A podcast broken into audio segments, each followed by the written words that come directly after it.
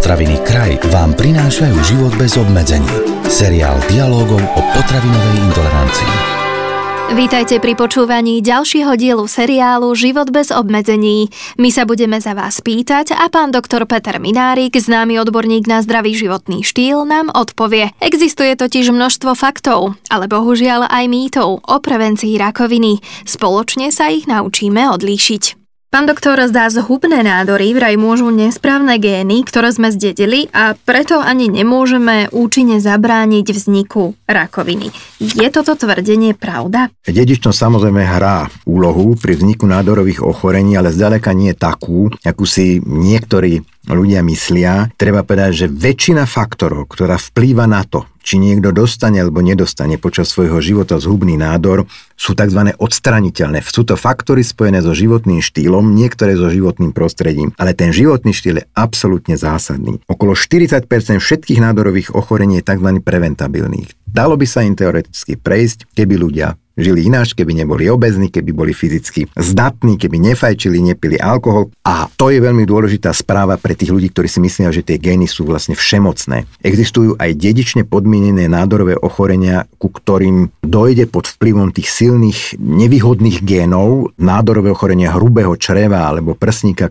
ale týchto ochorení nie je tak veľa, ako je tých nádorových ochorení, ktoré vznikli bez takejto dedičnej silnej predispozície a tým sa dá samozrejme zabrieť nie všetkým, ale mnohým. V červenom víne sa vyskytuje známa látka, ktorá má antioxidačné účinky, je to tzv. resveratrol. Pitie červeného vína preto vraj podporuje prevenciu rakoviny. Máme tomu veriť? Nie je to tak dávno, keď sa odporúčalo každý deň vypiť malé množstvo červeného vína aj mužom, aj ženám v dôsledku posilnenia prevencie srdcovo ochorení. Navyše, antioxidanty majú aj pozitívnu úlohu, čo sa týka prevencie nádorových ochorení. Ale treba povedať jednu vec. Červené víno je stále víno, vo víne sa nachádza alkohol, alkohol je karcinogén a preto vedci a odborníci, ktorí sa zaoberajú prevenciou nádorových ochorení na celom svete, neodporúčajú pravidelné alebo každodenné pitie červeného vína vína ako prevenciu. Pretože je tam ten alkohol a ten alkohol je karcinogén 100%, najmä čo sa týka karcinómu prsníka. Asi sme veľmi nepotešili milovníkov vína, uvidíme, čo poviete na milovníkov kávy, pretože sa hovorí, že aj káva nás môže pred rakovinou chrániť. Je toto fakt alebo mýtus?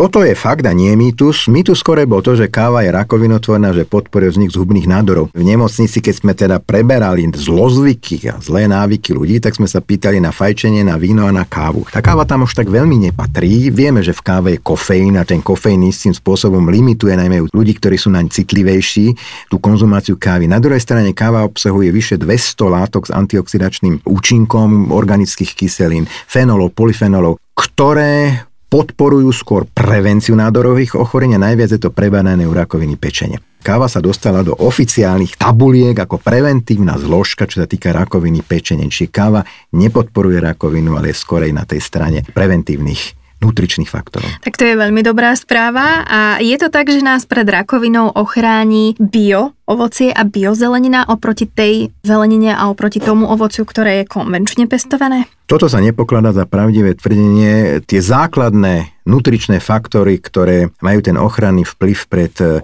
zubnými nádormi je v každom ovoci a v každej zelenine.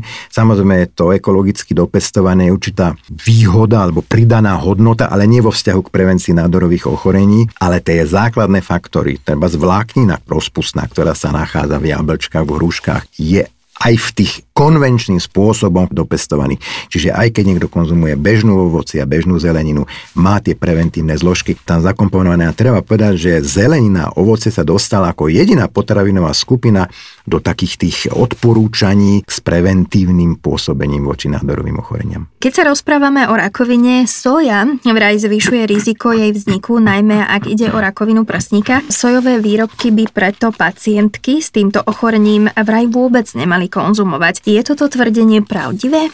Soja obsahuje látky, ktorým sa hovorí rastlinné estrogény alebo fitoestrogény, preto boli určité obavy, ale vedeckým skúmaním sa toto nepotvrdilo. Samozrejme, zdravé ženy môžu konzumovať soju bez obav, ale aj ženy, ktoré majú rakovinu prsníka, môžu v miernom množstve, ale to mierne množstvo, to je u nich 1 až 2 porcie sojových potravín denne a myslím, mm-hmm. že toto u nás nikomu nehrozí. U nás soja nemá takúto tradíciu vo výžive, aj keď dnes určite konzumujeme soju častejšie než pred 100 rokmi, ale si môže aj žena s karcinómom prsníka, keď má chuť dať tofu, alebo dať sojové boby, alebo sojové orieška, alebo sojový prívarok. Pán doktor, a čo umelé sladidlá podporujú vznik rakoviny? U ľudí sa to absolútne nepotvrdilo a ľudia si myslím, že môžu bez obav konzumovať aj tzv. light nápoje alebo light jogurty, ktoré sú sladené týmito sladidlami, pretože znižia si obsah cukru v strave aj obsah kalórií. Jedno z mnohých tvrdení hovorí, že meso je dobrým zdrojom bielkovín, železa a obsahuje množstvo ďalších významných živín, preto ho treba konzumovať na pravidelnej báze a v dostatočnom množstve. Ako to vidíte vy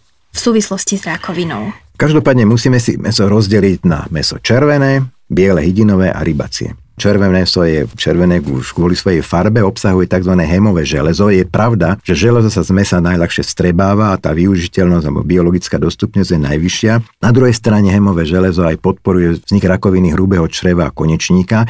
Preto onkologické spoločnosti odporúčajú už dávno maximálne 500 gramov do týždňa, to znamená, to je maximálne 80 gramov do dňa v surovom stave, čiže keď sa to vlastne ešte teplne upraví, je, to, je toho ešte trošku menej. Nahrádzalo sa predovšetkým bielým mesom, ktoré nemá tieto účinky podporujúce rakovinu hrubého čreva, čiže hydinové meso, chudé meso s nízkym obsahom tuku, čiže hydinové meso bez kože a hlavne teda rybami, rybami aj bielými, ale aj masnejšími, ak je losos alebo makrela a samozrejme strukovinami. Čiže strukoviny sú výbornou náhradou mesa, majú vysoký obsah bielkovín a majú niečo, čo v mese nikdy nenájdete, to je rastlina vláknina. Poďme si ešte objasniť tvrdenie, že vitamíny a minerálne látky majú v našom organizme, čo sa prevencie týka také špeciálne úlohy, preto je dobre používať rôzne výživové doplnky, ktoré tieto vitamíny obsahujú. Čo si povieme k tomuto?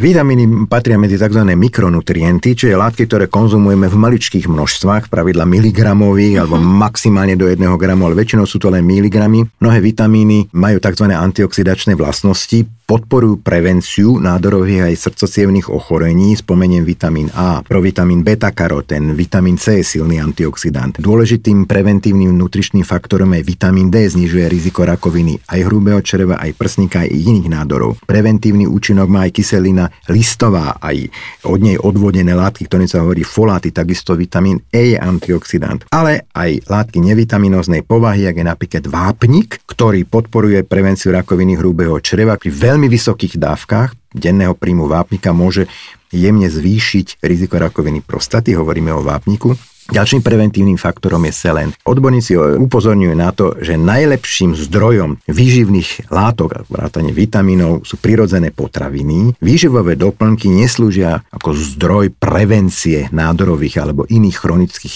neprenosných ochorení, ale ako doplnenie zásob v nejakej osobitnej situácii, keď ich nemôžeme v dostatku konzumovať z bežnej stravy. Ale najlepší je ten mix vitamínov a tých minerálnych látok z bežných potravín. Budeme si to pamätať. Asi by nás teraz potešilo, keby ste nám potvrdili, že stresy, ktoré prežívame, nejako nepodporujú vznik rakoviny a ide len o mýtus. Ako je to ale v skutočnosti? Ľudia často preceňujú úlohu stresy. Vieme, že stresy môžu podporiť vznik vysokého krvného tlaku, a sekundárne potom srdcových ochorení, pre ktorý je vysoký krvný tlak alebo arteriová hypertenzia rizikom, srdcové infarkty, mozgové cievné príhody, ale nádorové ochorenia nie, to sa teda nepotvrdilo. Takže čo sa nádorových ochorení týka, nemusíme stresy pokladať za ich riziko alebo rizikových faktor, ale napriek tomu radíme, aby ľudia, ak sa len trochu dá sa stresom vyhýbali, pretože mnohým stresom sa vyhnúť dá. Dôležité je to, aby sme hlavne neprežívali chronické, dlhodobé, torpidné stresy, ktoré práve v tej dlhodobosti poškodzujú to zdravie, ale nie cez zvýšený výskyt onkologických ochorení. Tak to bola v zásade taká celkom pozbudzujúca správa. Povenujme sa ešte aj téme pár kilogramov navyše. Mm, má mierna nadváha vplyv na vznik rakoviny? Hmotnosť zásadným spôsobom ovplyvňuje riziko nádorových ochorení a už nadváha, teda body mass index medzi 25 a 30, toto riziko zvyšuje. Samozrejme, keď už má človek obezitu prvého, druhého alebo že tretieho toho najvyššieho stupňa, tak to riziko násobne stúpa a treba povedať, že zhubné nádory môžeme tak, čo sa týka vzťahu k obezite rozdeliť na také dva typy. Jeden typ nemá nejaký priamy dokázaný vzťah k zvýšenému objemu telesného tuku, ako obezite a iné majú. Ale ten počet tých nádorov, pre ktoré obezita rizikom už dosť narastol za tie posledné 10 ročia. Na prvom mieste je rakovina hrubého čreva konečníka a rakovina prsníka už jen po menopauze. To sme už spomínali v jednom z našich predošlých podcastov. Ale sú to aj ďalšie druhy nádorov, kde by sme to možno takto na oko neočakávali ako rakovina obličiek, rakovina dolného pažeráka.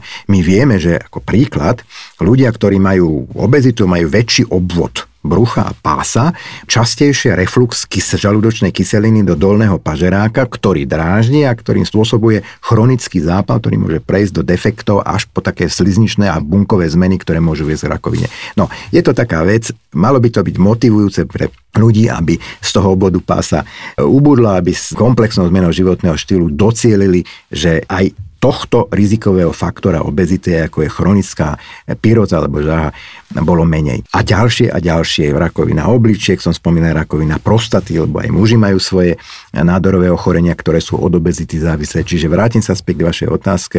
Obezita zásadným spôsobom zvyšuje riziko mnohých nádorových ochorení a obezita sa pokladá za taký hlavný spojovací bod medzi nesprávnou výživou a nádorovými ochoreniami. Ale hlavným tým spojivom medzi zlou a nádorovými ochoreniami práve obezita. Pán doktor, dnes sa rozprávame o mýtoch. Poraďme si, ako vie človek rozoznať, či sú informácie, ktoré sa o vážnej chorobe dočítal, dozvedel, pravdivé alebo zavádzajúce. Preto len žijeme v období takého informačného pretlaku, tak ako si vybrať správne informácie? Ja by som povedal nielen informačného pretlaku, ale až informačného chaosu, pretože samozrejme internet je ako jedna obrovská nekonečná knižnica, kde sú voľne dostupné informácie a je dôležité rozlišovať, ktoré informácie sú hodnotné a ktoré sú menej hodnotné. Ja viem, že tak automaticky nálepkovať nemôžeme, ale radil by som, aby ľudia sa obrácali na internetové stránky a zdroje, za ktorými sú odborné spoločnosti alebo vedecky orientované spoločnosti, či už slovenské alebo zahraničné. Niekedy sa za informácie informáciami skrývajú aj komerčné a marketingové aktivity, aj toto treba povedať, čiže netreba zveličené informácie typu, že nejaký výživový doplnok je práve tým elixírom, ktorý človeka dokáže uchrániť od nádorových ochorení, pretože najdôležitejším zdrojom prevencie je komplexný zdravý životný štýl a to všetky odborné spoločnosti, onkologické aj neonkologické, hlásajú, pretože je to v súlade s tým, čo bolo vedecky potvrdené. Nebyť obezný, mať dostatok fyzickej aktivity, zdravú stravu, vyhnúť sa samozrejme jednoznačne karcinogénnym vplyvom v podobe zlozvykov známym ako teda alkohol a fajčenie, má dostatok spánku. A toto, keď sa praktizuje po celý život, je vysoká šanca, že človek si predlží nielen celkové roky života, ale aj tzv. zdravé roky života, že v tých vyšších vekových dekádach človek sa ešte stále z toho života bude tešiť zdravý. Dnešná debata s pánom doktorom Petrom Minárikom bola veľmi výživná. Koniec koncov, ako všetky, ktoré sme doteraz spoločne absolvovali, vypočuť si ich môžete v našich podcastoch. Na ďalšom dieli seriálu Život bez obmedzení pracujeme. Vypočuť a prečítať si ho budete môcť už čoskoro. Tento podcast vám priniesol kraj. Moderné slovenské potraviny.